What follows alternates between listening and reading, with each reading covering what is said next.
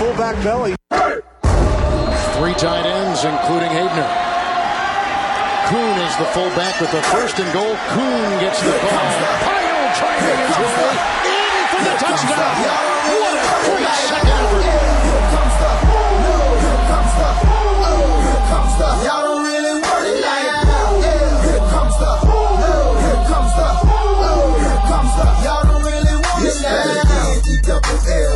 Said so. I keep big bills up in my hood on the dirty like blood. So ain't got no twist in my head. Wolfpack, what's going on? I am thrilled to be here early in the morning for a, a nice coffee and fantasy chat.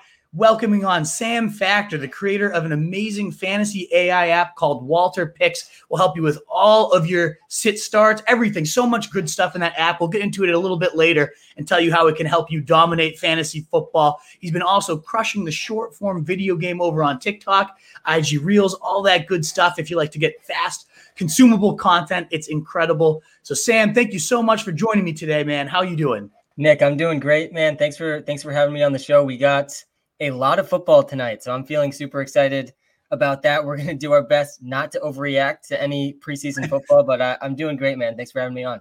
Oh, it's the best. I know it's it's certainly not like the Christmas day that is when football really comes back, but it's not too far off, especially after we didn't have it at all last year. Like Yeah. it's just so good. We're gonna have some actual stuff to dive into this year.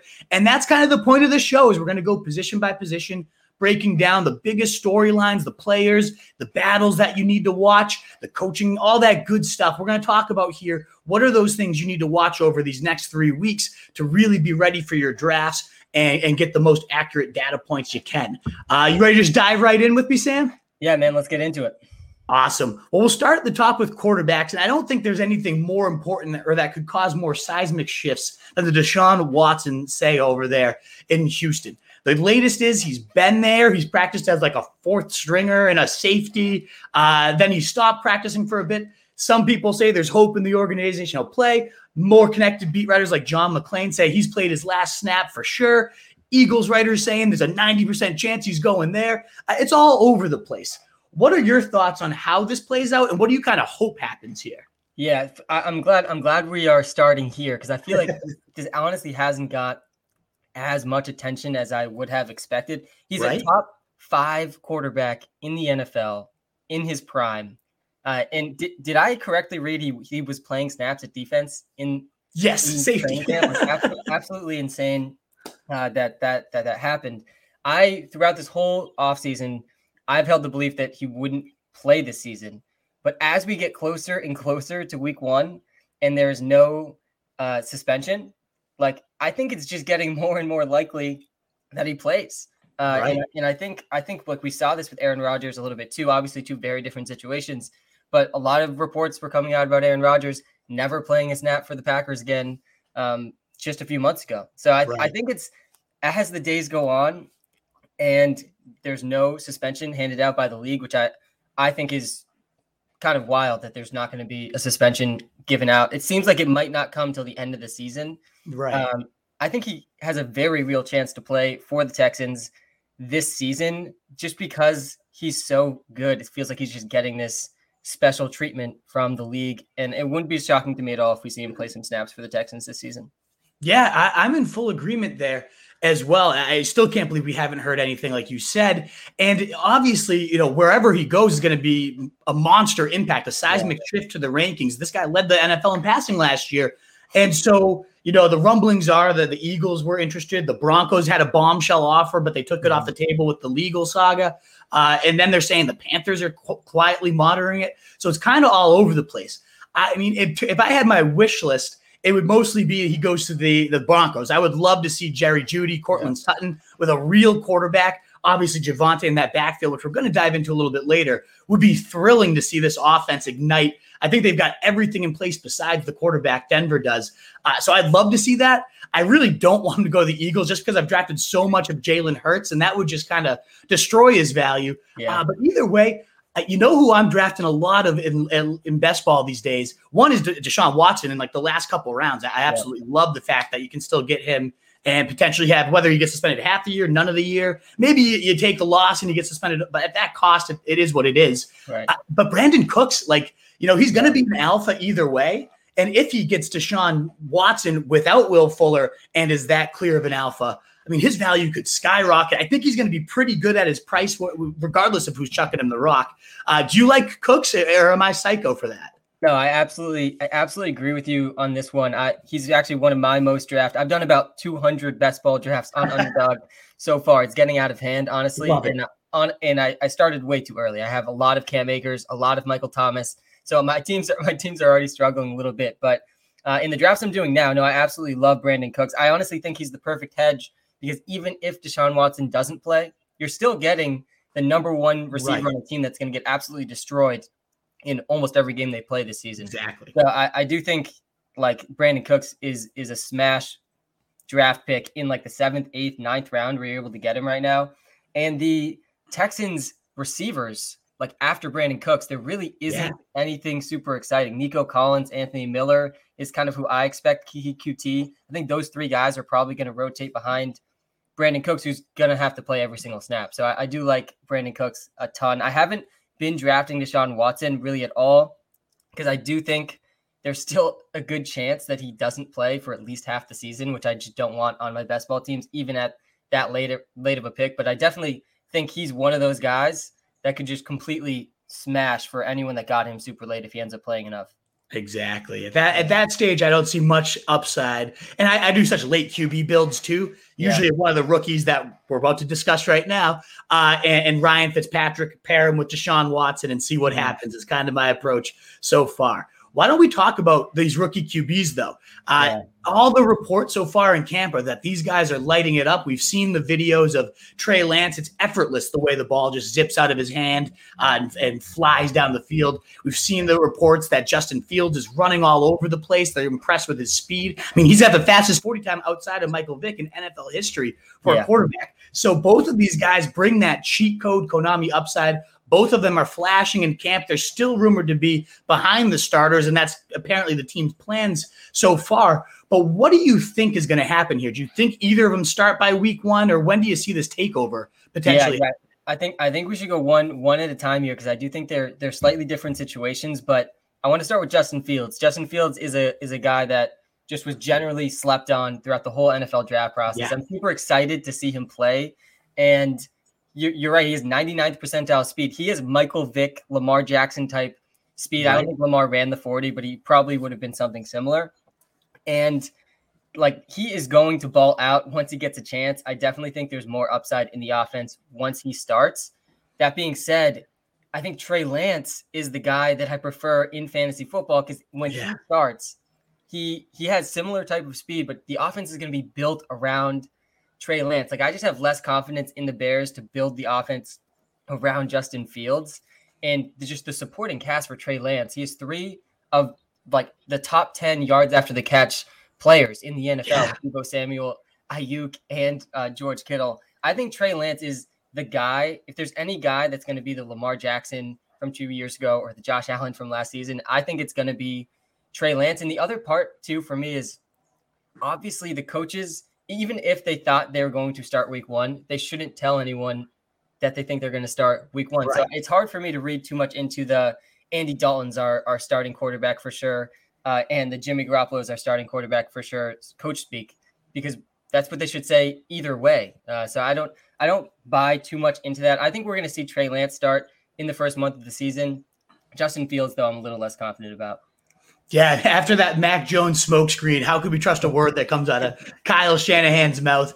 Uh, it, it's interesting too, as you said, they designing the offense around Lance. I had a great film guru. His name's Ted Nguyen over at the Athletic, one of my favorites. Uh, he came on the pod yesterday. It's going to drop, I think, next week, and he talked about all the different options and you know zone reads and all that that they're crafting. He saw in training camp, he saw in the film, uh, and the ways they're going to use him, and it just is mind blowing the way like Kyle Shanahan could take that offense to the next step with yeah. Trey Lance. Um, and that's why I like both of them. I think if you know one of those two is going to be that league changer because they both have that leg upside. Maybe it's both of them. Who knows? Yeah. Um, I I think the offense around Lance is a little bit more intriguing, especially the play caller, like you said. So I'm with you. I have him a spot above Justin Fields, but I don't want to leave a draft without these two um, yeah. because if and when they take over, it's going to be beautiful. Yeah, so. ab- absolutely. And you don't have to spend that much in fantasy on either of them. You're getting them in the ninth round or later in almost every draft. Exactly. And you have like a Ryan Fitzpatrick, like I said earlier, to pair with them until they take over. You know, he'll be slinging it to some great weapons over there. It was a QB1 for all his starts in Miami and has a better situation, like that's a great way to lead into these rookies and build over to them. And as we keep moving, folks, if you don't mind hitting that thumbs up button, Facebook, YouTube, you know, Periscope, wherever you're watching, shares and retweets, it always helps us continue to grow. It would be so appreciated whether you're live here with us or catching the replay. Uh, it'd be awesome. Another quarterback battle, which is a little less intriguing because of the Michael Thomas injury, but still starting quarterbacks are starting quarterbacks, and that's Taysom Hill and Jameis Winston. The latest I'm reading, and my favorite beat writer for the Saints is Nick Underhill. He has a great site, NewOrleansFootball.com. Amazing stuff. We're going to be talking to him in a couple weeks about this battle. He's been writing so far, though, that Jameis is definitely the one in front. I know Taysom took the snaps uh, to lead off into camp, but so far, everything's saying Jameis is locked in. He's on fire. Uh, and Taysom hasn't necessarily been bad. It's just that Jameis has been outplaying him so far, according to Underhill at least. But it still is a tight battle. There's still alternating series. Nobody's gained any clear ground. Who do you kind of hope wins, and who do you think wins if it's the same, if not the same person? Yeah, I'm I'm definitely rooting for Taysom Hill. I think he's just a more exciting fantasy football asset because of his his rushing ability. And I and with the Michael Thomas injury, like it's it just makes more sense to me to have Taysom Hill be involved in the offense. But honestly, I won't be surprised at all if we see a mix of both guys in a lot of games. I think if Jameis Winston wins the starting quarterback job, we're almost definitely going to see Taysom Hill still come in frequently, like 10 plus times a game. If Taysom Hill wins the starting job, though. I think there's a chance that Jameis Winston just doesn't see the field. So I, I like Taysom Hill more in fantasy right now um, for those reasons. Just the rushing upside, too, we know is just the, the nuts in in fantasy football. Um, but Jameis Winston's going to like he. There's no way he doesn't struggle with Marquez Callaway as his top receiver. Like everything's just going to have to go through Alvin Kamara, and they're just going to have to lean on their like top five offensive line. I think that's the like one sole hope for the entire Saints team. Yeah, I'm with you in terms of if we're looking for a quarterback in this offense, we definitely want it to be Taysom Hill. He's a top three quarterback over that little span when he was starting because of the rushing, the leg points he gets. I'm with you there. If I'm looking at the rest of the offense, especially Alvin Kamara, I might want Jameis. Yeah. Now, we, we, can't look at that three game sample and be like, it, it, was very clear the effect it had on Kamara and his target mm-hmm. share just plummeted. I don't know that it's fair. I think a lot of people are like overreacting, saying now is he's never going to get a target again because Taysom yeah. might start. I, I, think that that's a little drawn out. One of the games they were facing the Broncos with a receiver starting at quarterback, like they had no, no reason I to really do anything. Out. We just deleted that whole game from our database. So right, you know, we should t- totally just remove that one. That one wasn't fair to judge any offense by. They didn't have to do anything besides pound Latavius Murray that day. Yeah. Uh, but still, for for Kamara's value, I might prefer to see Jameis, a traditional pocket passer, behind there for the receivers as well. Uh, but in terms of a quarterback, I think Taysom would make much more sense and probably approach top 15 status if yeah. he is the locked in starter behind yeah. that line with that rushing ability. Yeah, One thing Underhill, oh, sorry, what were you going to say? The, the, only thing I'd add there, and I, I think like the when Taysom Hill started last year, Alvin Kamara's receiving role definitely just plummeted, which is concerning. But the other side of that too is when Michael Thomas wasn't playing, oh, Alvin Kamara was a legit wide receiver one in fantasy football, even if you just deleted his rushing stats. Like he was averaging 80, 80 receiving yards a game. He was the number one receiver on the team, which is exactly what I expect. Like without Michael Thomas this season, almost regardless of the quarterback, they almost have to force at least five targets his way every game with their current receivers. I, I you know what? It, I forget the exact how high it was, but I remember there was some stats that he was like the wide receiver four on just his receiving production, then like the running back 12 on his running backs. And of course, you combine those and he was right. the number one player in fantasy yeah. over that span. But yeah, it was insane. So that could potentially happen yeah. and make uh, Kamara that much of a stud, regardless of who it is throwing him the rock. I like that point a lot. Um, the one other thing Underhill did mention in a lot of his articles is the the edge he gives to Jameis is they might need with Th- Thomas's injury Taysom to play outside and play as a weapon because they're just so depleted right now, and not a ton of people are stepping up as we're going to talk about a little bit. So it'll be intriguing to continue to monitor this one, see if Jameis has has gotten rid of those horrible habits with the interceptions. Maybe yeah. the LASIK did fully uh, help him out. Yeah. Another quarterback battle which I, I, don't know how intrigued I am for either of these guys in fantasy necessarily, uh, but certainly will have a seismic shift on how this offense functions and how its weapons are. That's Mac Jones versus Cam Newton. I see your Pats jersey. I'm also a Boston guy, so I really can't wait to break this one down with you. You know, the reports so far, neither have been overly impressive. I think I saw someone from Jeff Howe like Newton's completed 55% of his throws and Mac's only been around 50. But then I've seen other ones that Mac Jones is pulling ahead and and looking better, especially in the red zone drills. So it's it's a little bit all over the place. I think this one's truly going to come down to the wire. Uh, the one thing that doesn't make sense to me though is the offense are going to be completely different. So how are they doing that? How that's working camp? I don't know. But what is your kind of look at the situation as a Pats fan? What do you hope happens? Yeah. Uh, what do you think is going to happen? Yeah, I'm. I'm. I've been a very pessimistic Patriots fan for at least at least three years now, and I am still very pessimistic about the season. I don't think the Patriots have the quarterback on the team that can get them to even nine wins this season. It's been very discouraging that Mac Jones has been comparable to Cam Newton. That's like exactly what I was not hoping for. I, I I've lost pretty much all hope in Cam Newton as a passer. I think he is still a good runner. Like he's basically been like a running back in the NFL for the past like three seasons. I think he could actually be like a number one running back on some teams in the NFL.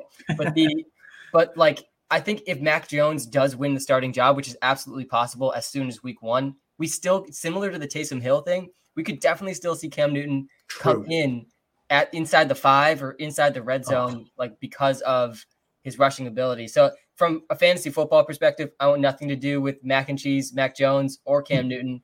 Um, but I think from like a fan's perspective, I'm just really, really hoping Mac Jones can pull away and be something of a future for the Patriots. Yeah, I, I, agree 100%. I probably won't be drafting either of them, regardless of what happens. as a fan, I would love to see what the future holds and for their other weapons, too. James White, uh, who goes almost undrafted at this point, could be an absolute steal for zero RB enthusiasts and PPR leagues. Uh, Jakobi Meyers working that slot area. They're saying he's the most consistent receiver right now in camp. I know your favorite jersey of all time, N'Keal Harry, apparently showing out uh, in camp right now. So a- any of those guys would significantly get a boost from an arm like Mac Jones over Cam Newton after we saw that horror show last year. And and yeah. the other side of it too, is uh, Ryan Hannable of WEEI was texting me the other day saying – you know, Cam didn't have a cast last year, and he's looking a, a bit rejuvenated because of that. Yeah. He did have those first three weeks where he was a sneaky stud. Like yeah. then he got COVID and everything just kind of collapsed. Yeah. But there was some fantasy juice there. So I don't want to completely rule them out, but I don't see myself really approaching this offense. And I just hope it's Mac. I really want to see what the kid has. Yeah, no, I agree. I, my my sole hope for the Patriots this season is the offensive line. I think it's the clear strength. Yeah of the team. That they should, if they stay healthy, be a top five offensive line. I think they're going to run some of the most two tight end sets in the league as long as oh, yeah. Hunter Henry can get healthy. So that that is encouraging. But I I don't think the quarterbacks are going to be what what lead the Patriots to success this season. And you know that just made me think too. It also is a big shift for for Damien Harris because. Yeah Cam Newton, as you said, they still might use him either way at the goal line. Right. But let's say Mac Jones takes over and they just commit to him full time. That's going to open up. Cam Newton was top 10 in goal line attempts last year yeah. among all rushers, including running backs. That would open up a ton of work potentially for Damien Harris. So this will be a seismic shift. It's definitely crucial to watch. I cannot wait till later to be able to see how our Pats are looking, especially Mac Jones. Oh, yeah. I'm thrilled. I, the more we're talking right here, I'm just getting fired up because football is back. Yeah, I can't um, wait to watch him tonight. Absolutely. Uh, well, Sam Darnold revived. So we have two more quarterback stories before we get into usually the meat of it of training mm-hmm. camp battles. That's the running backs. But let's talk about Sam Darnold and his potential revival. I can't wait to see how he looks with Carolina. The reports are he's looking solid in camp. He's connecting with all his receivers, especially Terrace Marshall and the newly acquired Dan Arnold. I guess a mm-hmm. really big sleeper at tight end there. Uh, but they're saying the ball is coming out well. He's looking good in the pocket which is encouraging. Now I want to see it. I talked mm-hmm. about Ted Nguyen. He came on and broke down Darnold's some positives he saw, but a whole lot more negatives that can't just be blamed on his surroundings. I think a lot of people are thinking magically remove him from Gase from an awful situation, probably the worst situation you could be in, yep. and that he's going to magically revive his, you know, the, the upside that made him number three pick. And Ted didn't think he's put it at a 30% chance he revives himself, 70% chance that he doesn't. What are your kind of thoughts on Darnold? Do you think he has anything, and and what do you kind of hope to see from him this preseason? Yeah, I think those I think those percentages I could get on on board with. I definitely think there's a a pretty solid chance he can turn it around, or at least be a lot better than he was. He almost automatically will be better than he was. I don't think it's going to be magic. I think the Adam Gase effect is very very real. We've seen it yeah. across so many so many different players. It's a well documented thing that if you are in close proximity to Adam Gase, you almost automatically perform worse on a football field. Um, so that alone will definitely help him. I also think it's going to help the Jets massively this season. I think they're super underrated almost yep. just because of that. But the, the one sole hope for Sam Darnold is he's been okay when he has good protection. The only good thing that he did last season, he was top six in the NFL in completion percentage when he had a clean pocket. Uh, and he's going to a team that was ranked sixth last season in pass mm. protection. Uh, they didn't have amazing run blocking last year, but they are returning most of their offensive line. And that was their big strength last year. So I think he actually landed in a perfect spot that gives him at least a chance to revive himself. That being said, he was outside the top 30 in almost every other metric that matters for a quarterback. So there's a lot going against him as well. But no, I definitely think with the pairing of Robbie Anderson too, I'm really excited to see that duo back together. I think there is a a good chance that he turns things around. I'm excited to see him get that chance too. Absolutely. Um, the last one, and I'm with you too in terms of my excitement, just because of the weapons, mm-hmm. as you said, it's just everything there could be so good. And he's a great last round stab at quarterback. Uh, I love Joe Brady. I love that play caller. Yeah. Um, I know last year wasn't quite the explosive attack a lot of us were envisioning when he came from LSU into the NFL, but I really think this year, uh, with him having his second year of experience, if Darnold he has the arm, if it can truly all meld together, it could be a fantasy factory. Plus, he gets the Jets in week one. Talk about a, a great yeah. way to kick off the season and start that revenge game narrative. Yeah. Maybe that will just spark a, a great run for this kid. I, I, hope so. I think it's pretty easy to root for him um, at this point. So, so, we'll see how that goes. Um, in the last quarterback story, I didn't think I was going to have this one on here, but based on the training camp reports, Burrow's struggling. He hasn't been really throwing beyond 10 yards, they said. The quote was, It's just not good right now. Burrow talked a lot about how it's really a lot of it's mental at this point, and he's worried about taking hits, and he just he hasn't felt himself. Now, obviously, we don't want to overreact and drop all these insane weapons we've got here with the Bengals, and, and Burrow himself has all these weapons to chuck to uh, after leading on pace for, for the most attempts in the league last year. So we don't want to overreact quite yet, but I also really want to watch and see if they get it together. What do you think is going to happen here? What are you kind of looking for with this Bengals offense? Yeah, I, I don't want to overreact. I'm also like up to my neck in Bengals best ball stacks. So I'm yes. certainly I'm feeling a little nervous because this is probably the most negative reports we've seen out of any training camp. Mm-hmm. But it is just practice and and there he's on a team. He was averaging over 40 passing attempts per game in these first just 10, 10 games in the NFL.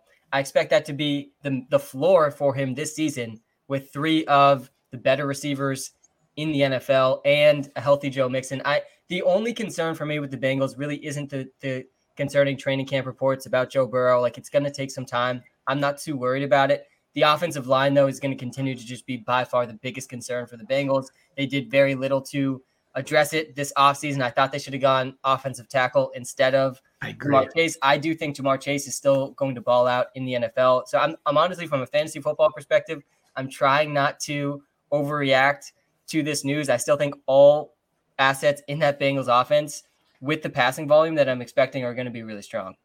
Yeah, I'm with you too. I'm not overreacting. I mean, it was just a few years ago. People were concerned Mahomes was throwing interceptions yeah. in camp. Like I'm, I'm not worried. I didn't react to that. I, I'm not going to react yet unless I'm watching the preseason and at no point do they seem to ever get in sync. Well, then maybe I will. But that's why it's on the watch list here. Uh, right. So I'm with you there, hoping you know for the best there for this offense because there are so many explosive pieces uh, there. Well, let's move on to running backs, which is where a lot of these battles really, really come into fruition that we really need to monitor. And to me, there's none more important than the 49ers, given how historically productive Shanahan's zone blocking scheme is. Now, we haven't seen like a true bell cow in this offense in quite some time. So I think a lot of people forget, like, back to Steve Slaton and, you know, Arian Foster, we had Uh, you know, Alfred Morris just a couple years ago in Washington. There's been some monstrous performances, and just historically, even dating back to his dad's running backs. Uh, they, when they get the guy, it's amazing. And we've seen glimpses of Mostert and these guys dominating in here, but we haven't had one person truly take over. So Raheem Mostert versus Trey Sermon to me, and, and uh, maybe these other guys, you never know what they're going to do. Wayne Gallman, Elijah Mitchell as well. But but if one of them can jump up to the top, then I'm going to love it. What are you kind of hearing, thinking, seeing with this backfield? Yeah, so so I, I do think at least to start the season, it's going to be a rotation that does include even Wayne Gallman and potentially Elijah Mitchell. I think Raheem Mostert is going to be the guy that starts games. And I think as the game goes on, Trey Sermon is going to like be the lead back later in games or vice versa. I could see it going either way. I think Trey Sermon definitely has the most upside to become that lead bell cow guy. Like there's very little chance that Raheem Mostert takes on this huge workload. We've already seen them try that. It didn't go very well. There's also very little chance Wayne Gallman or Elijah Mitchell outproduce Trey Sermon or Raheem Mostert. So I think the most upside is Trey Sermon, but I'm trying to temper expectations a little because I don't think it's going to be very easy to predict week to week which of these guys is going to have the big fantasy day, which is right. not what you're looking for in your season long leagues. That being said, like in best ball and in like later rounds of the season long leagues, I'd be willing to take a stab at Trey Sermon. I don't really want anything to do with any of the other guys. Those guys, like to me, just don't have the upside to to be worth drafting. Yeah, I'm I'm with you there, and especially when you mentioned the best ball too. Their schedule. We should have maybe said this during Trey Lance down the stretch run. I think in the fantasy playoffs weeks 15, 16, 17. I don't know the exact order, but I know they face Atlanta. I know they face uh, the Texans, and I know they face the Titans. And I know the Bengals are within those four weeks as well. So four of the worst defenses. Uh, who, if and when somebody does take over, whether it's Sermon and, and also Trey Lance, that could be just a complete league winning type of stack there. So I'm with you. I, I, hope it's Trey Sermon. I do think he has the most upside. They traded up to get him. They called him and said, like, you were our guy. We couldn't sit there and sweat anymore. We had to get you. Uh, that being said, Mostert did log the two fastest runs of the NFL season yeah. last year, and they were only in the first two weeks. So he can glide. He can get through the defense. I, I could see this being a committee that actually works, where Sermon's getting the bulk of the work. Sermon, you know, Mostert works in after the defense has been pulverized a little bit and and zips through for a long touchdown too. So I like attacking both of these guys at cost right now, even if it is a little bit of a headache to, to start the season. And we'll see how the, the training camp plays out and see if anybody can gain any separation. Um, the other backfield, uh, there's a few backfields with some question marks, including the Cardinals. And earlier in the offseason, all the reports were Chase Edmonds is their bell cow. Uh, it's a competition in name only. And since camp started, that really hasn't played out according to the latest reports. They're saying it's a, a 1 1A situation. They're alternating first team reps, and there's not a whole ton of consistency right now in terms of establishing a guy.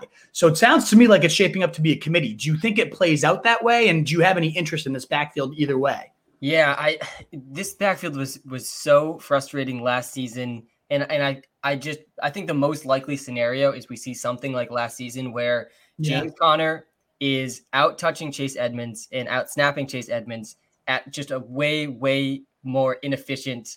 Like he, Kenyon Drake was like twice as inefficient as Chase Edmonds last year, but he just consistently was seeing 60% of the carries and like was on the field on first and second down almost all the time. Meanwhile, Chase Edmonds was number three in the NFL, or sorry, number seven in the NFL in yards per touch. Fantastic, efficient receiver. I think that he is the guy that has the upside. That being said, James Conner was behind a terrible Steelers offensive line last year, so there is still potentially some juice left in him. Um, so like I, I'm trying. I, I think I'm skewing towards pessimism on like the fantasy football side of things. But if there's a guy I'm taking, it's definitely Chase Edmonds, just because of the receiving upside. Um, and I, I just I don't have faith in the coaching staff to hand over the keys to Chase Edmonds.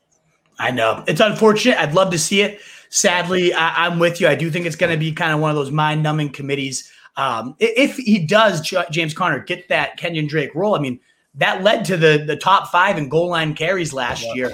Uh, it could be he is he's got a nose for the stripe. Edmonds has only seen one career goal line carry, yeah. so he's the only one I find myself landing because he goes three rounds later than Edmonds. He has the touchdown equity upside, mm-hmm. uh, even if Edmonds is such a more exciting player. I just I'm with you. I don't trust the staff to use him right because they haven't yet. Uh, and and Conner also has the connection as his running backs coach came over from the Steelers and brought him in. Uh, so he has that past history.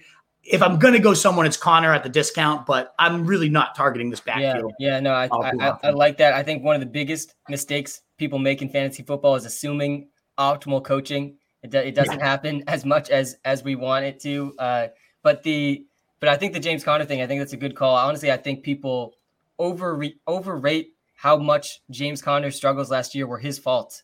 Uh, like really, if you go back and watch uh, the Steelers games, a lot of a lot of his struggles was he just got the ball and got tackled literally immediately because the offensive line was so so terrible for the Steelers last year. Exactly. Well, a running back going in that kind of range who I'm a whole lot more interested in than either of those guys mm-hmm. is the Jets' Michael Carter. So far in camp, they're saying he's already getting time with the ones. You love to see that. They're not playing any games as a coaching staff. They're getting their best players on the field and not making him earn it, you know, in some weird way. And they they're also saying he's looking a clear step above, and that's not too hard to do. The competition's Tevin Coleman, Ty Johnson, La'Mical Perine. It should be Michael Carter. It's looking like it is going to be Michael Carter. And is that your expectation? If it is, what do you think of him? Yeah, I, I, it is my expectation that he leads this backfield in touches, yards, every probably every single stat, touchdowns, receptions this season. I do think there will be some semblance of a rotation, but yeah. just like you said, I don't know if there's a guy in the NFL that has easier competition than Michael Carter. I Tevin Coleman to me it has been toast for at least at least two years, um, and I think he's going to be the number two running back on this team. There's been some positive buzz about him in training camp, which um, I'm definitely just ignoring. I, I think that Michael Carter is a guy that's has league winning upside in like ninth, 10th rounds of fantasy drafts. That being said, he was a fourth round pick, and the vast majority of guys picked in round three or later don't pan out in the NFL. So I'm trying to temper expectations a little bit. And honestly, his his his pro day was a, a little worse in terms of like his athleticism than I was hoping for. But I do think there is upside just because there's just no competition.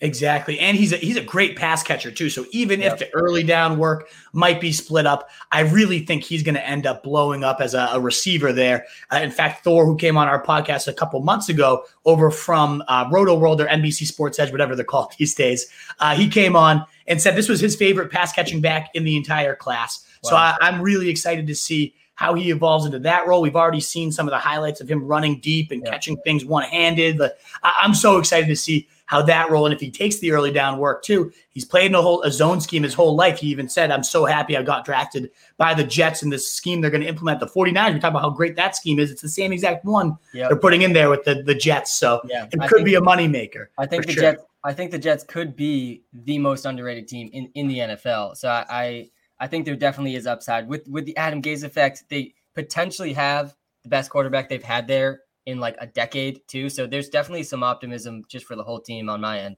Absolutely. And there's a player we're going to talk about a little bit later who I am getting my highest exposed player in best ball. I take in every single round, 9, 10, if he somehow falls there. I will be talking about him a little bit when we get to the wide receivers. Uh, and then the, the last couple, we have two more running back storylines I have. And of course, feel free to add any in if I missed any. Uh, but I really can't wait. And I always, every preseason, I love to see how are the rookies looking? How's their mm-hmm. workload potentially going to be? And, and how's their fit within the offense? And to me, there's a, you know, Najee Harris could be on this list, but to me, he's already kind of cemented that. The first game, he had 18 of 18 snaps with the first team offense. He's their bell cow. I don't really have questions about it. I can't wait to see how he looks, but still, I, I know he's good to go. Whereas Travis Etienne and Javonte Williams are a little bit more up in the air. So what we know so far is with Etienne, it's going to be a run heavy attack. They've already said this offense is going to center around the backfield, which is great for him, but also that James Robinson's looking faster. He's looking as, as running as hard as he ever did last year and is still going to have a very sizable role. In fact, mm-hmm. John Shipley projects he's going to lead the team in snaps, which wouldn't be great for Etienne. Meanwhile, Javonte is also running the clear behind Melvin Gordon so far yeah. in camp, but then also getting praised at the same time by Pat Shurmur for his three down skill set, looking more mature as your rookie. So it's a little murky. I still love these talents though and think they can emerge. What are your thoughts on these backfields and what are you looking for? Yeah, no, I'm definitely more confident in in both of these guys than Michael Carter, largely because of the draft capital that was, was spent in them. Both of these teams spent right. significant draft capital. The Broncos even traded up for uh, Javonte Williams, and I honestly, the most exciting thing I've seen about Javonte Williams, I don't know if you saw this, this the clip of the Broncos coaching staff and general managers the day of the draft comparing Javonte Williams to Ezekiel Elliott, uh, which I thought was a pretty wild comparison. But if, if that is what they believe, mm-hmm. it's hard not to envision them giving him a pretty big workload even his rookie season. That being said, though, Melvin Gordon, he's the ninth highest paid running back in the NFL on his on the second year, like the last year of his deal. So it feels like we could be one year away from Javonte Williams like being a big thing in fantasy football. Wouldn't shock me if like after the first half of the season we see him take on a big role, but Melvin Gordon is going to be involved uh, early on. So I, am I think I'm more excited actually about Travis Etienne um, because to me there's just more receiving ceiling there. Like I think there's a path for him to get 60 catches this season. I don't think mm. the carries are going to be there for for the reason you explained with James Robinson, but to me in PPR leagues, like Etienne has league winning upside because of just the receiving ceiling that he has. Yeah, they're saying he's unguardable in camp so far. Uh, the, the speed is very, very real. He's showing why they made him a first round pick. So there is some plenty, as, as good as the buzz has been on James Robinson, Etienne's right. also generating his own type of buzz. I did not see that clip about Javonte and Ezekiel Elliott. So you just got me that much more excited about this kid. And Pat Shurmur, the play caller, as we said, he's always been a bell cow guy. Even back to like Trent Richardson, who was horrendous. He was feeding him 300 right. times a season. We saw Dalvin Cook, Steven Jackson. He's always loved to feed his horse. And of course, Saquon Barkley as a rookie had, you know, 2,100 total yards, 90 catches. Mm-hmm. So he's not opposed to giving a rookie a monstrous workload. Of course, Barkley didn't have a, a Melvin Gordon to compete with, right. but but that upside does exist. So I'm with you. I have both these guys above uh, Carter, even if Carter has a little bit of earlier season potential. I think both of these guys uh, can blow up, especially down the stretch for Javonte, who broke the metric for for pro you know pro football focus's broken tackle metric. Yeah. He, he completely shattered it and set new records with it, which is insane. Yeah, um, yeah, his ceiling is astronomical. I also won't be surprised at all when James Robinson wins fantasy football leagues for the second straight season. Uh, yeah, I do think that they will give him at least at least 12 carries a game and I do think that offensive line is relatively underrated. So I think there's a pretty high ceiling for him too. I think Robinson might be the most one of the most underrated players in fantasy right now. Yeah. Uh, going around eight, nine in best ball, especially if you start with big receiver stacks, yeah. he's going to have 10, 15 touchdowns, I bet, this season. If Trevor Lawrence is the real deal and moves this offense at a better pace, yeah. I, I think James Robinson is getting so overlooked and disrespected after leading. He's not going to see 90% plus of the snaps again. We know that. But still, uh, he was an absolute stud last year. He's not just disappearing, even though, and I think both can. I, I, love them both. Like it's one of those situations. Very rarely in a backfield do I do I I don't like it split, but I still think this is one of the ones that can really work out uh, for fantasy owners. And the last ones I want to cover at the running back position is the sophomore studs, who we already know can play. I love this class. I mean, they looked fantastic last year in their action, and it's less about can they play and can they fit in, and more about can they become the bell cows? Can they become the offensive centerpieces?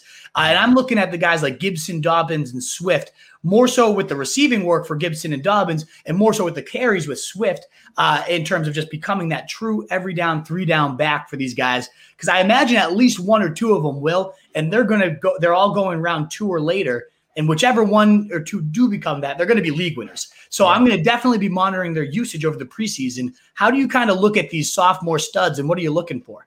Yeah, 100%. At least one of these guys is going to be a league winner. I think the, the guy most likely is Antonio Gibson. Oh, yeah. he, he, averaged 100 yards per game and a touchdown in, in just games with at least 50% of the snaps. Like, just give him at least 50% of the snaps, and this guy is going to ball out. Anything above that, you're you're going to have a league winner. Uh, so I, I absolutely love Antonio Gibson in the second round of fantasy drafts. I've been taking him all day long in that range. I definitely think J.K. Dobbins and Swift – also have a chance to be league winners. I think it's a little less likely. J.K. Dobbins is a guy though that I feel like people are like, yes, Gus Edwards is going to be involved. Lamar Jackson obviously is going to be involved in in the running game and in the red zone, but that doesn't mean J.K. Dobbins can't be successful. Like if you look at the last five six games of last season, J.K. Dobbins averaging 80 yards a game and a touchdown. Gus Edwards had at least 10 carries in most of those games. Lamar Jackson was involved in all those games. Like it's there's still a path for J.K. Dobbins to have success, even with the, the Gus Edwards and Lamar Jackson. It's the most run heavy team in the NFL. Uh, so I do think there is definitely a path to the ceiling outcome for J.K. Dobbins. I don't think the receiving role will be there. There's reports he's a better receiver this year, but Lamar Jackson, we just know he doesn't throw to his running backs very frequently. As for DeAndre Swift, it's almost the opposite. I think DeAndre Swift's ceiling is in the receiving game. Like he is similar to Travis Etienne for me, has a path to 60 plus catches this season. And if he just does that, he will outproduce his current like end of third, beginning of fourth round fantasy football cost. Um, so he is dealing with an injury. I think I read uh, recently, which is a little concerning. Growing, yeah. Just to me, the Lions are like an even worse version of the Patriots, where the whole clear strength of their team is the offensive line, which is good for DeAndre Swift, and they just have an abysmal receiving core. It's even worse than the Texans somehow. Yeah. Uh, like I, I have no idea who's going to start at receiver for them. I have still like I, I don't think we'll know until week one, and it probably will change throughout the season, which to me makes a pretty clear path for both T.J. Hockenson and DeAndre Swift to just get peppered with targets this season. I could really see Swift if he stays healthy, catching 75, like 80, one of those insane yeah. running back seasons. They, yeah. they vacated over 65% of their, their air yards and their targets. Uh, they also vacated 60% of their carries. Like everything is wide open for this guy. I just hope he can get healthy and seize it. But I'm still taking that stab uh, because of these injury concerns. He's starting to fall to like mid round four. I've seen in some best ball drafts. I'm going to gobble that up every single day. I'm with you. I think Gibson is the best of these sophomore guys. We had on uh, Greg uh, Paulsen um, over from the uh, Washington Sports Radio. He was amazing. He talked a lot about how much more refined that Gibson looks coming out of the backfield in his routes, better in protection. He mm-hmm. thinks, you know, those 110 targets that went to McKissic, they might not all go to Gibson, but he was like, if he could get 70, you know, a, a good 60% of those this year and keep McKissic off the field. So I love it. And yeah, Dobbins, I'm with you. all the reports, I don't know if I fully buy him that he's going to start getting peppered with targets because Lamar just never has done that as good as he is, as efficient of a runner. I mean, highest right. yards per carry last year. I, I like him in round three. I don't love him uh, typically at yeah. that price though. Um, well, let's move on now. We got a couple people just saying good morning, guys, at the vet watching the show, uh, shouting us out, RSJ and coffee. Love it. So sending the love to us. We appreciate you guys tuning in. As always, I'll answer any questions you guys have after the show. Uh, once Sam has logged off and whatnot, I'm happy to answer all those mailbag questions. I see you coming in, Mohammed, with some. So I love it. Uh, keep those coming in, guys. I would love to answer those for you. But let's now move on to wide receivers. And the wide receiver I am most intrigued to watch, uh, it's 1A, 1B with the next guy we're going to talk about, but Mecole Hardman and the Chiefs' number two, number three receiver battle. I don't really need to spell out the upside that comes with being a key part of Mahomesian uh, aerial pie there. It's as good and delicious as it can be. Uh, but what I am really intrigued by Nate Taylor came on our pod yesterday. We've been killing those beat writer interviews, and he's been over at the Athletic writing about how Mecole Hardman's more refined, more mature, attacking practice in a new way. The light switch seems to really have gone on. That's great in practice. I want to see, I cannot wait to see, especially the 49ers versus the Chiefs this weekend. So we get our guys, Trey Lance, Trey Sermon, all that. And then we could also go watch on the other side Mecole Hardman in this Chiefs offense. I want to see it actually happening on the field. But mm-hmm. man, am I buying into it? Like, why not at round 9, 10 price right now? See if you can get this piece that could really ascend. What are your thoughts on Hardman and, and what are you looking for with him in this Chiefs battle? Yeah, no, I'm super excited to see him ball out this season. He his rookie year was super encouraging. He he was number one in the NFL in yards per reception, number one in the NFL in yards per target. He scored a lot more touchdowns than than people realize in his first year. Basically, like when he was on the field, he was just running deep and catching touchdowns. He caught a touchdown on almost a fourth of his targets as a rookie, which is just insane. Um, but then his sophomore season, like he did take this step back, and that is definitely concerning that he couldn't carve out a role last season. Sammy Watkins really wasn't playing most of the time, and when yeah. he was, it wasn't a big part of the offense. He's gone now. There definitely is a path to the ceiling outcome from Mecole Hardman in seasonal leagues. I'm not expecting him to be consistent enough to like trust him on a week to week basis.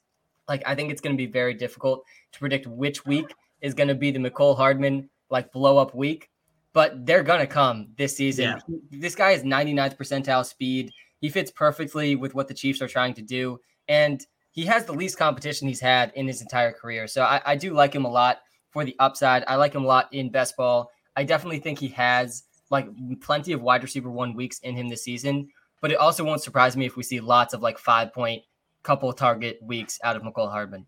Yeah, I, I brought that up, the inconsistency to Nate yesterday. And he's like, Yeah, that's totally fair. I think you you should expect that. The one thing he pushed me on was saying, if you look at the the Super Bowl defensive plan from the Yeah. the uh, the Bucs there, they just focused on take out Kelsey, take out Hill, let's make somebody else beat us. Right. And that, there, that those opportunities, as long as Mecole keeps playing in camp, are going to go to him. Yeah. And while he couldn't do that last year, Nate said he just sees a different receiver this year that's winning those one on ones. He's going to see a ton of one on one coverage. You can't really keep the safety over him when you got Tyreek on the other side. So he thinks he's going to be beating people deep quite often and quite regularly.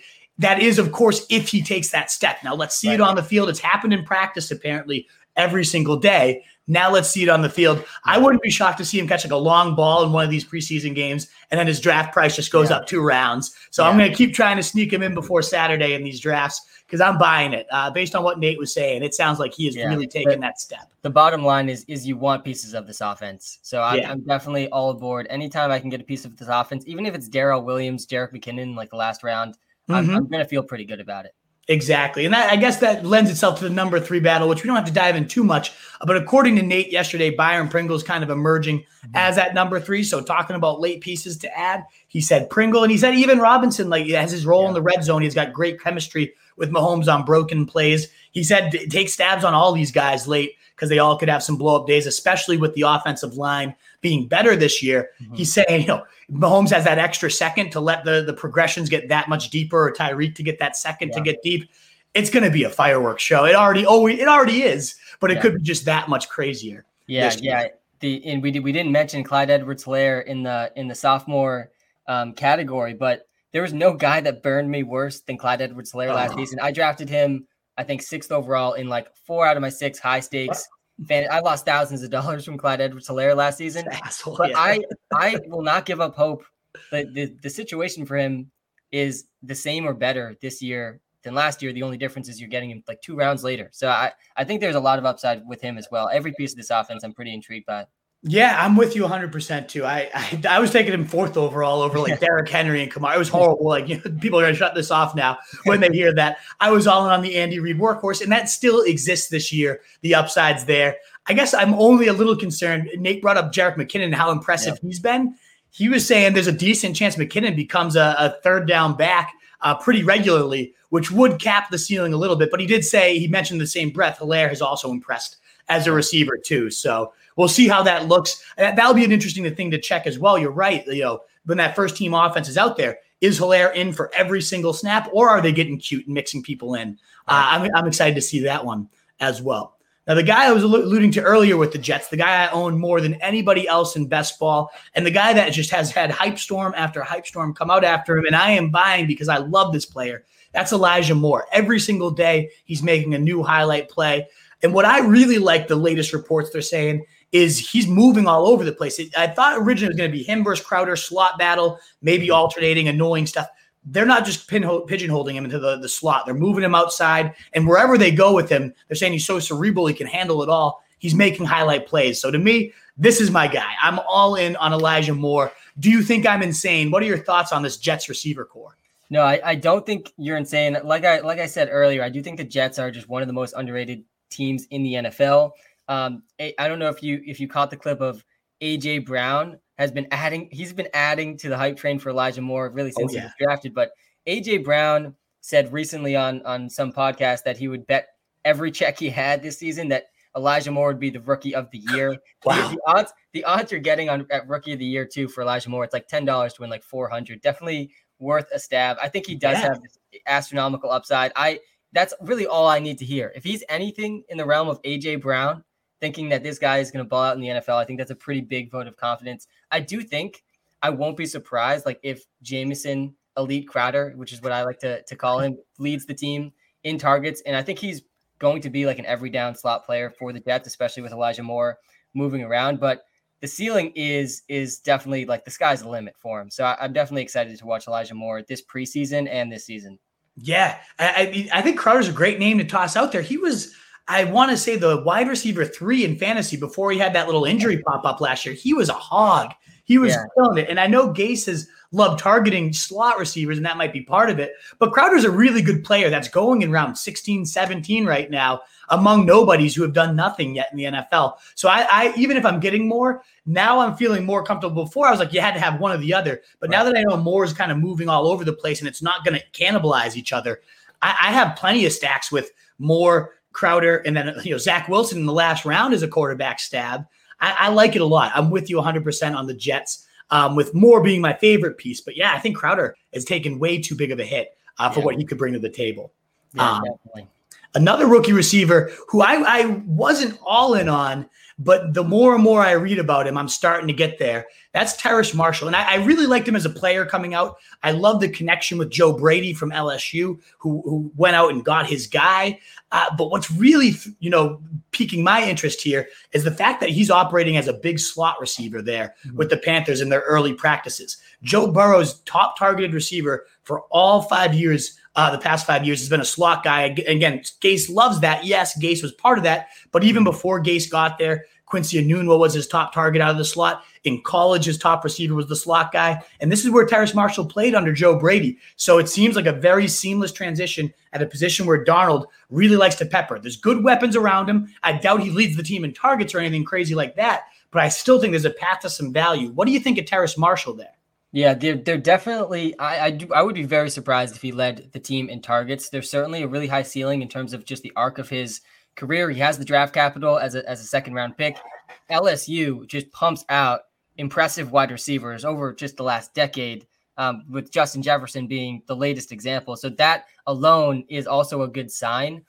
But he he comes from like a very interesting college career. He he really was injured throughout his entire college career. He didn't have a season with more than uh, 12 games in two out of his three seasons that he played. He, he didn't eclipse even 10 games, but when he was playing, he was absolutely balling out, surrounded by really good other receivers. So Right. he definitely has this like high risk, high upside type of wide receiver profile, which is exciting. I do think though, like DJ Moore is very good. I would be really surprised if he somehow becomes the alpha wide receiver over DJ Moore in this offense. And I definitely think Robbie Anderson and obviously Christian McCaffrey will be involved. So I have Oh, really not been drafting him much in fantasy. I just think he, like best case scenario, almost he's the fourth guy in targets on the team. But long term, I definitely think there's a lot of upside with Terrace Marshall. And I think I think you're right in your assessment of the target tree. I, I don't see him going above Anderson, Moore, or McCaffrey. Right. Thing is, is he could be a red zone monster. I mean, six Yeah. four. That's where he did a lot of his damage in college as well. Yep. And again, that slot that Darnold likes. I, I think there's a lot of upside. You might want to consider him a little more, Sam. Uh, but I do want to make sure I'm. That's one of the things I'm watching is is he actually playing in the slot? Is he Yeah. in there with the first team? And what is his rapport looking like with Darnold? So that's why he's on the watch list uh, here. I can't wait to see uh, for sure.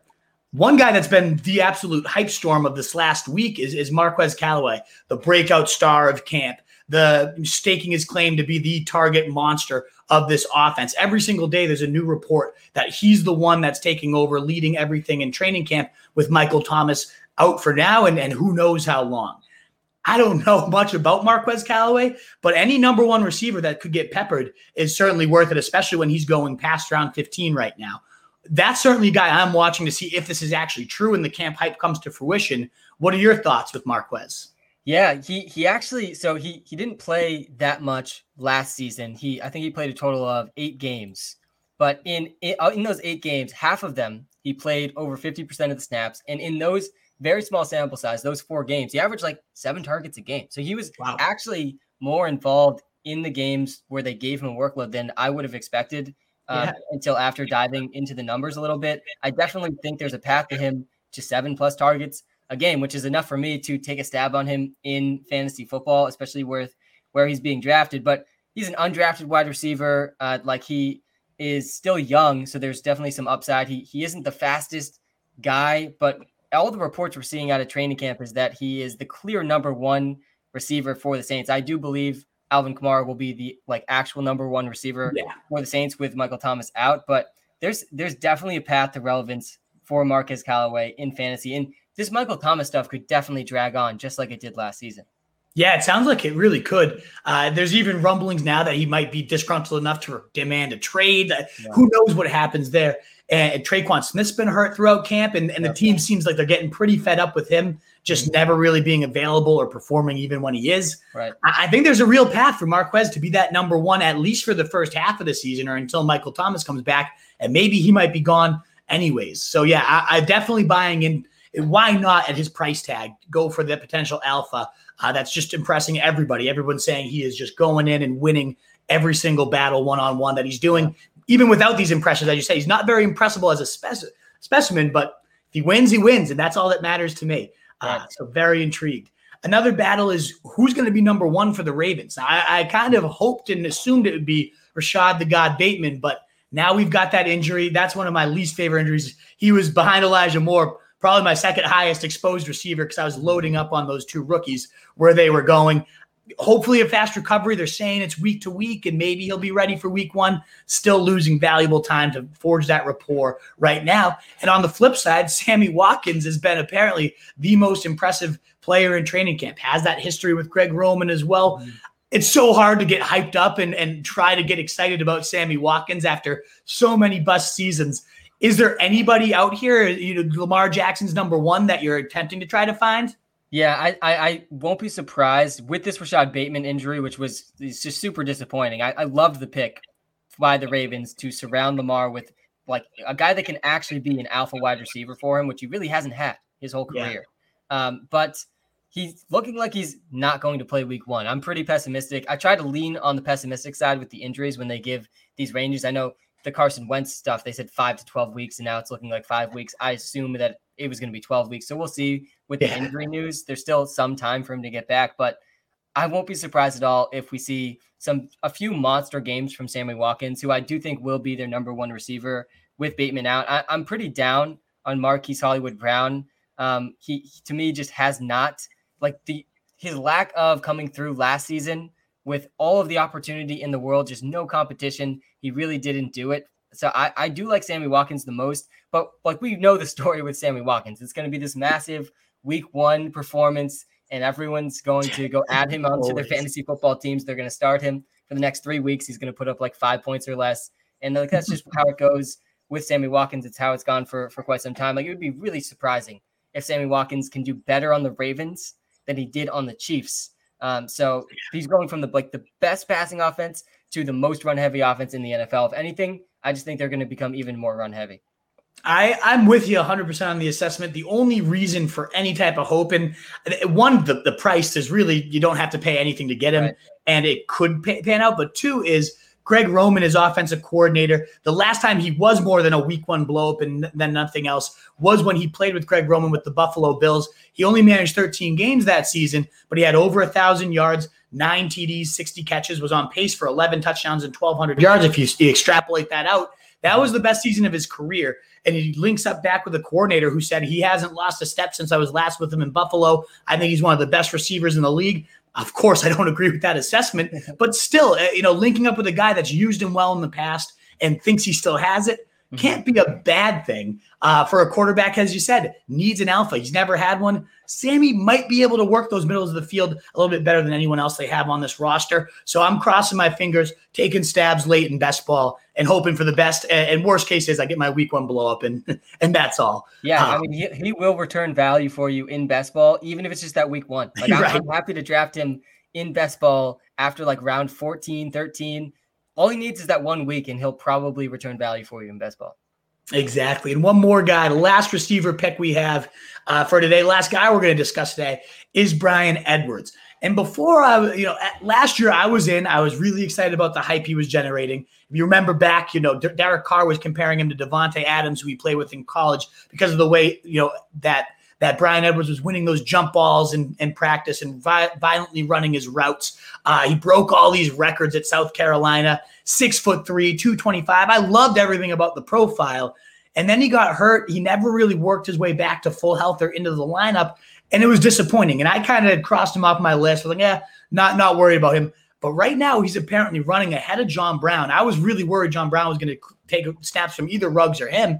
It looks like the two guys, two sophomores, are the starters right now, and both are really impressive in camp. So I think this is a crucial story to monitor. Can Bryan Edwards hold off John Brown? Do you think he can? And are you interested either way? Yeah, I definitely think he he can. I would honestly be surprised if he doesn't. And I, I think that the what the Raiders have done this offseason, I'm a big believer that there's like two times a year you can see what NFL teams are thinking. It's um, in free agency and in the draft. And they let their best wide receiver from last season walk. The Patriots overpay Nelson Agholor. Oh, yeah. uh, and then they bring in John Brown, who is not going to take that role that Nelson Agholor had. Uh, John Brown has been, we know what John Brown is. He's been in the league for, for quite some time. He's going to be a decent, like situational deep threat, uh, which is what he's been in the league for a while when he's healthy. The ceiling for Bryan Edwards, though, I mean, is there a guy that like hasn't done anything in the NFL that's been compared to the players Bryan Edwards keeps getting compared to Randy Moss, Terrell Owens. We've seen Randy Moss and Terrell Owens. Like, I don't think there's any player in the NFL you could compare to both those guys right now and not like get scoffed at a little bit. But yeah, absolutely insane the guys that he's getting compared to. I think that's a little bit extreme. But the ceiling outcome for Bryan Edwards is like the number one alpha receiver for the Raiders who have to have someone take that role this season. So why not Bryan Edwards if he can stay healthy? I, I definitely see like the the post sleeper hype coming for Bryan Edwards. Yeah, I'm with you there too. I, I hadn't even had him in my top 200. I saw this news. He's now in my top 120. Yeah. Uh, it's very intriguing. The opportunity, the profile, it's all there for him. We'll see if he can can really seize it. And training camp is going to be a great way in these preseason games to monitor that. Well, those are all the picks I had, Sam. Was there any stories I missed? I know that was pretty comprehensive. We went an hour here on all these. Was there any stories, players you're watching, or anything that that I missed that you wanted to shout out? No, I think I think we hit on a lot, a lot of uh, great, great things. I don't think there's anything um, big on on my mind that that we missed. The only the only last thing is like, do you do you think that Darrell Henderson is going to get a three down every down workload? Because to me, Darrell Henderson's either going to be this massive hit or just a complete complete bust? Yeah, that's a tough one. Uh, unfortunately, I don't think we're going to get too many answers to. They've already said they're going to rest yeah. him throughout all the preseason, so we won't really see what his work look. But that also, I think that suggests that yeah, they really do want this guy to be their horse. I mean, they did trade up for him right after Gurley had that career season, which was insane. They traded up and got this guy. They thought he was the perfect fit for their zone scheme, the speed he brought. They liked his receiving ability. You know, I wrote about him three years ago and was so hyped for his arrival there. Yeah. And we just haven't seen it really at the NFL level. He looked solid last year. I believe he was actually PFF's highest graded running back for those first few weeks. And then he kind of fizzled out. I think they're going to try to make him a pretty big featured back, 15 to 18 touches a week. So I love that he goes in round five or so yeah. right now. I'm not confident though that he can hold up to that work. So for that situation, I'm actually more intrigued to watch Xavier Jones and see, you know, how does he look? Because that might tell us if he's going to really force a committee or if something happens to Henderson, could this guy really be something valuable? He's definitely, I think that's a great backfield I should have had on there that we need to be monitoring without yeah. without Akers there now tons of open volume. I mean, they've been top 10 in rushing touchdowns all four years. McVay's been there, top yeah. 10 in rushing yards, three out of the four years. It's certainly a good offense that wants to establish the run and should be even more explosive with Stafford there. So I'm going in for it. Like I, it's worth at that fifth round price, even if I don't fully believe he'll he'll seize it and take over it's worth the, t- the, the chance that he becomes their next Gurley. What is your thoughts on the situation? Yeah, the ceiling. I agree. The ceiling is definitely there. I I'm nervous. I I was also super excited about Henderson in that draft. That was like the first draft that I did like serious analysis and, and did like pre-draft rankings about yeah. all the the rookies in that year. He ended up going the third round, so I definitely knocked him down after the draft. But he averaged nine yards a carry in college, insane. which is just absolutely insane to think about. Like he basically got a first down on average on his carries. um, but he like and, and, Tony Pollard did a similar thing at Memphis. The offensive line at Memphis those years yeah. was just absolutely insane. I don't think I fully realized it at the time, but whatever they were feeding those offensive linemen at Memphis was just insane. They like they, they were averaging close to 10 yards a carry it, eh, like every game. Um, but the the ceiling for Darrell Henderson is like he also was a good receiver in college. Um, so I do think that's definitely something I'm monitoring really closely this preseason is like is Xavier Jones a guy that I did not know existed until you know a month ago or less. Uh, is yeah. he actually good? Like I'm interested to see what he looks like this preseason. Preseason, that's definitely something I'll be watching closely.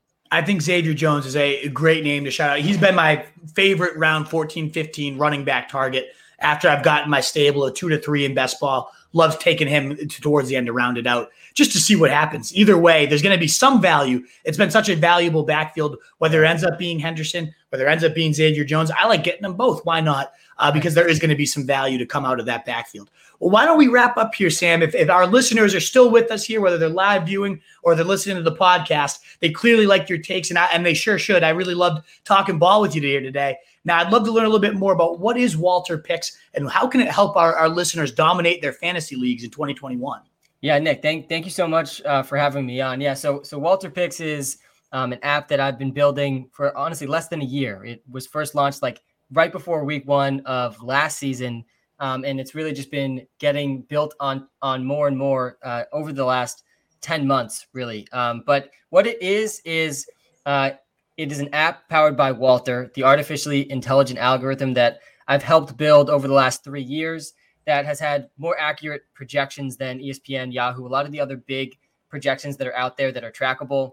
Um, we've been beating them for like three straight seasons. And we really have built this app in a way that gives a range of outcomes for every single player. So there's machine learning projections for like the median projections, but then also we're running simulations on top of that to get like a, a floor and a ceiling for every wow. single player. Because I this is how I, I I try to approach the game of fantasy football without being overconfident in our analysis because there's so much variance in the game mm-hmm. of football.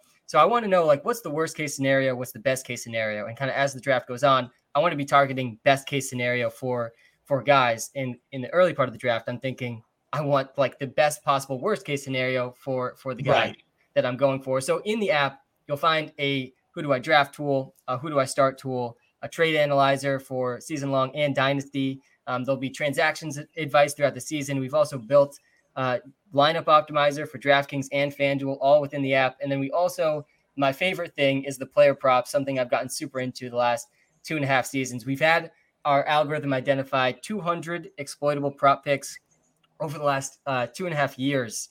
And wow. it's had over 60% accuracy so far. That's really like where I have personally made the most money in the NFL. Um, so that's what that's what the app is. Uh, it's been a super exciting project to to work on, and um, yeah, I'm, I'm just excited for this season with all the improvements we made to it. Awesome. Well, everybody, I will once again encourage you. Sam is a super smart guy. So check out that app. I downloaded it. It's so clean, easy to follow, easy to use. It's it's awesome tool. I got to encourage all you guys out there in the Wolfpack. Give it a go if you're on Apple. I know you said eventually you're looking to get on Android too, yep. right? Yep. Yeah we'll get there for sure. Well, Sam, is there anyone else, anywhere else you want to direct our listeners to make sure they can connect with you and find more of your work? Yeah, so you can follow us on uh, TikTok and Instagram at Walter Picks. On Twitter, we're at Walter Picks app. You'll find me mostly on TikTok. Big believer in that platform, Nick. Definitely think you. Uh, I'm encouraging you to to get on there. Definitely. Uh, yeah. If you do, we can hop on a live stream on on TikTok as well. That's where I do most of my lives. But also, we're trying to grow our YouTube channel as well at Walter Picks. Definitely check that out. But no, Nick, thanks for having me on, and uh, good good luck with uh, the the rest of the the grind of the preseason. Oh, it's a grind. It is, man. And you know what? I just realized I never ran you through the no huddle. I know this ran long, so if you got to get going, I totally understand.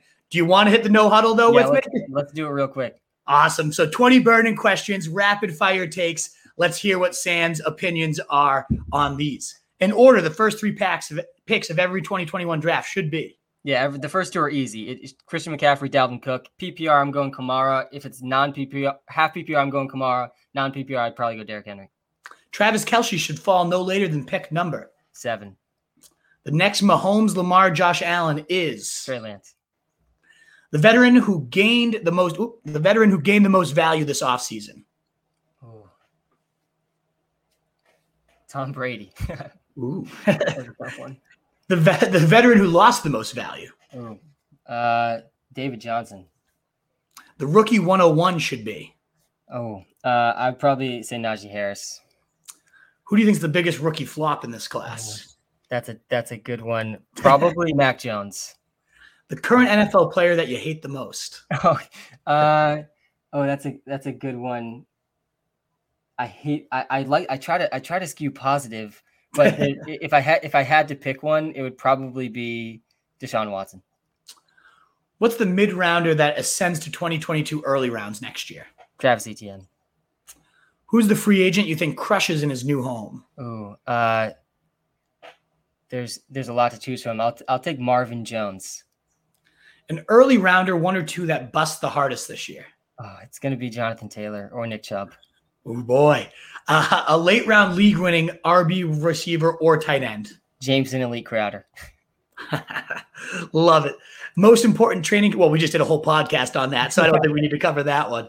Uh, I guess if you have a story, what's the, all the stories we covered? Which one do you think the one is you're watching? I think it's the, the, rookie quarterback battles. It's just gonna have such a big impact. the sophomore RB that you want the most and you want the least. The most, I'd say, uh, Clyde Edwards Helaire, and the least is probably J.K. Dobbins. Well, Aaron Rodgers lead. Oh, we already know this one. That, that was before, but we know that he's staying. Do you have Adams as your number one receiver now, or does anybody else overtake him? Yeah, it's Davante Adams or Tyreek Hill. Player you'd least like to fight? Oh my God, AJ Brown. He's a monster. Uh, most intriguing coaching hire of 2021. Oh, prob- probably. It's probably the Jets. Yeah. You won't leave your 2021 fantasy drafts without. This is a good one. I, I, I think if you asked me this a month ago, it probably would have been Cordarrelle Patterson, which I feel like is uh, uh, that's who I was taking the last round of every draft. But no, now I'd probably I'd probably go Travis Etienne with this one too. And your boldest fantasy football prediction for 2021. I think that my boldest fantasy football prediction for 2021. I think that um, I want to I want to choose a good one here. I, I I think I would my boldest prediction.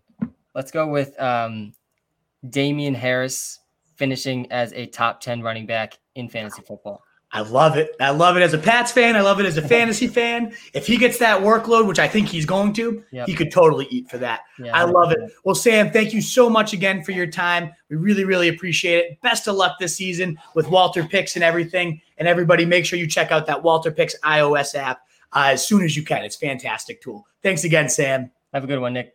You as well. All righty, guys. And let me now bring up any questions you guys have. Tunes is watching at the vets. Good morning, Mitch. What's going on? What's up, Jack? Great to see a legendary Wolfpack member there. Let's go. Pumped to be back. I'm pumped to have you back, man. Jeremy Bolchek, will you update your overall rankings list again before the season starts? Of course I will. We got preseason action. We got more training camp. There could be injuries. You know it. Every Monday, in fact, you almost did this as like a promo for me, I think, Jeremy. I, I planted you, right? Every Monday, I'm going to do what's called the Monday market check, where I update it based on the preseason action of that week. Now, I also know that people draft most often on the weekend. So if there's a preseason big note, big swing that happens over the weekend, I will, of course, be ready to update that, to get the cheat sheets, all that good stuff ready um, for you guys in your drafts. But yes, of course, I can't keep the reading static. There's so much more data to mine in these next few weeks with all these stories we just talked about, Jeremy. So, yes.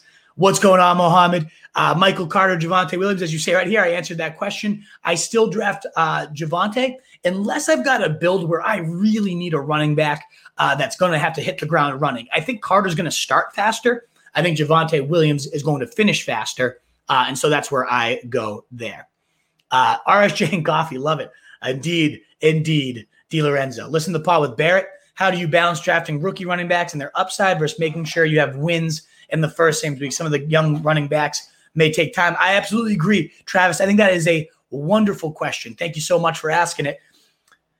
So, a guy like James Robinson, we were talking about earlier on the pod, right? There are still some pockets of later round guys that are falling. James Robinson, if I draft Javonte Williams, might get me a few of those early weeks. Raheem Mostert, you know, is going to be involved early on in that battle. So I might go for him if I've drafted Travis Etienne, things of that nature, where I want to see these rookies play out. You got to, you're thinking about the right way. You kind of answered your own question while you asked it. You have to find those pockets of guys that are guaranteed some early season volume, even if their long term projection might not be so hot. So I think Robinson's a great guy that's following a lot. I think James White, like really deep. Gio Bernard's going to get a ton of catches if you're going way down the low the, the line there. Uh, and also, as I mentioned, Raheem Mostert. So like those guys, James Robinson, Mostert in the early rounds, and then some guys that are guaranteed volume late. And now I, I like to swing for the fences when I go late But if I've swung for the fences a little bit early, like you're saying, I might need to, to temper my get a little floor built in late with the James White.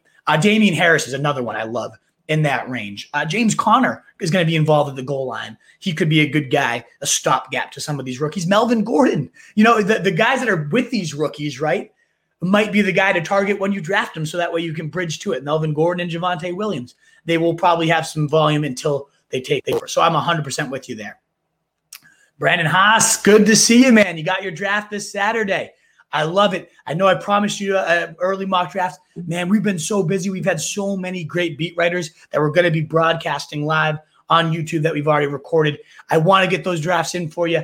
Uh, you can DM me, Brandon, at Roto Street Wolf if you haven't already, and I can try to sneak one in, even if I don't do it live here, uh, to let you know what I would do. But that is so fucking exciting. I'm pumped for you. Make sure you check out RotoStreetJournal.com. All my rankings will be there to help guide you if you'd like to use them rushing floor of Trevor Lawrence. I like Trevor Lawrence. Now, here's the deal, though. One, I think it's going to be a very run centric attack. Darrell Bevell, the last time he had a, a, rookie quarterback, led the league in pass attempts for every. He had, he's had Sanchez, he had Russell Wilson.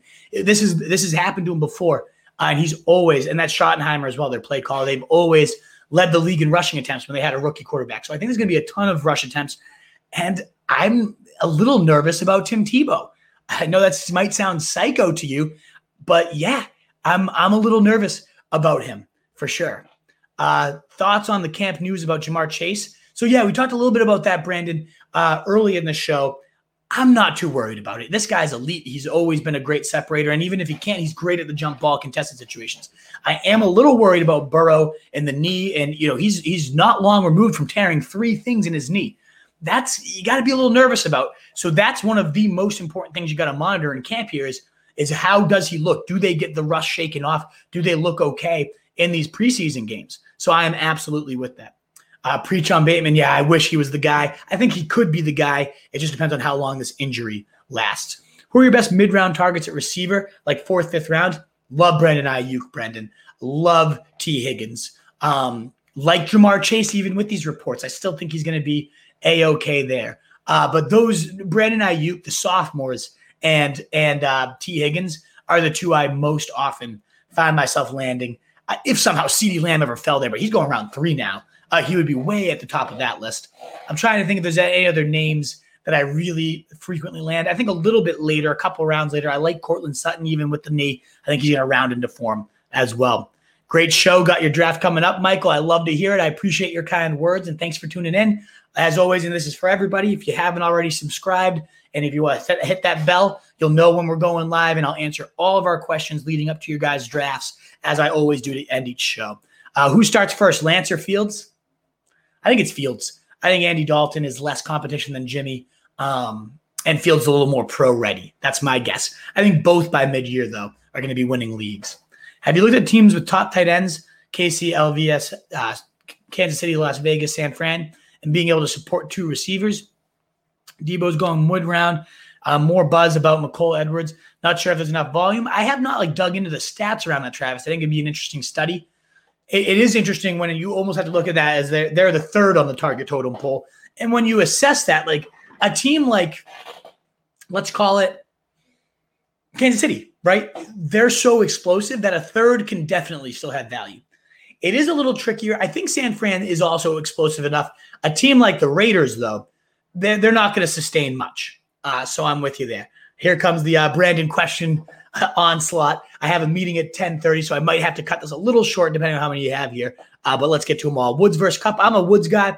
Love them both. I actually what did, updated my projections, and they came out as the wide receivers 11 and 12 neck and neck. So I'm higher on them than the consensus, and I love them both. I prefer Woods though myself. Godwin or Evans.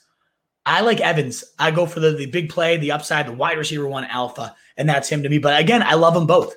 Uh, but neck and neck, I go Woods for the Rams. I go Evans for the Bucs. Thoughts on Pitts worth the ADP? Oh, that's such a tricky one, right? he's either going to smash it or he's going to uh, look foolish. Rookie tight ends have not historically translated, but of all the unicorns, like there's been nobody ever like Kyle Pitts all the camp reports are glowing about how he's being used so creatively, moving all over the place. It's tricky for me. This is where I, I don't land Pitts very often because Hockenson goes a round or even two rounds later in drafts. And I think Hockenson's going to see 130 targets this year. So I, I, find myself either getting a Kelce, getting a Waller, going all in on the guy I know is going to be elite, or waiting a little bit to get Hockenson. And if I miss Hockenson, I love Logan Thomas late. So I have not been buying Pitts at his ADP. There's still just too many receivers I really like in that range, like Higgins, like Aiyuk.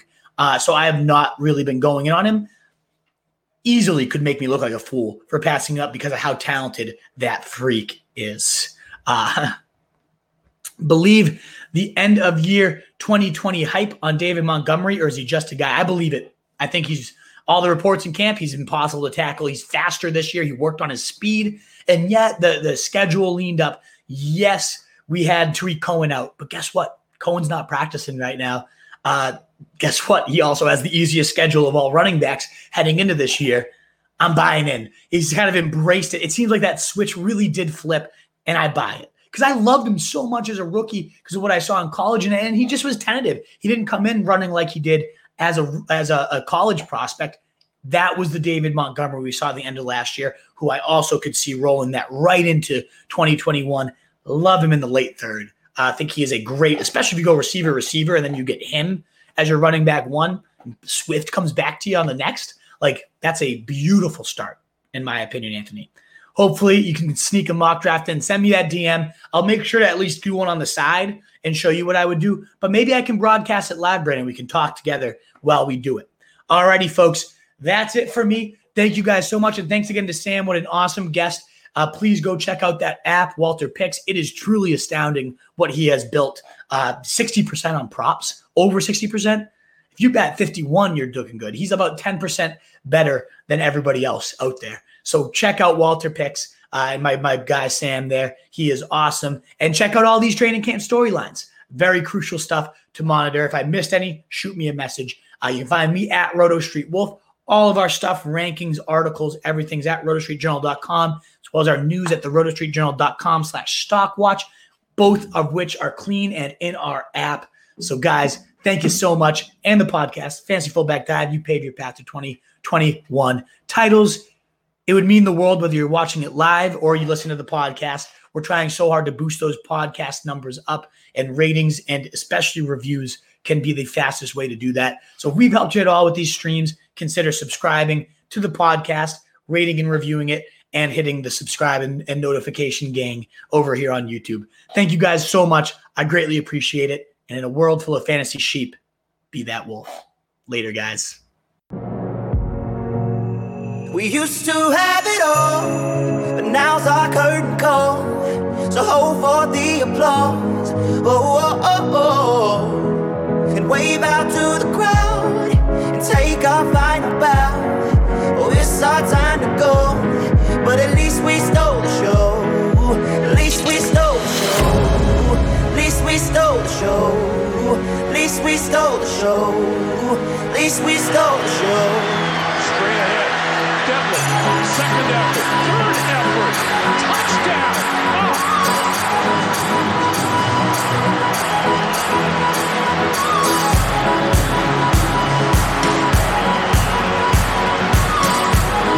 That's pretty awesome. That's old-fashioned football right there, folks.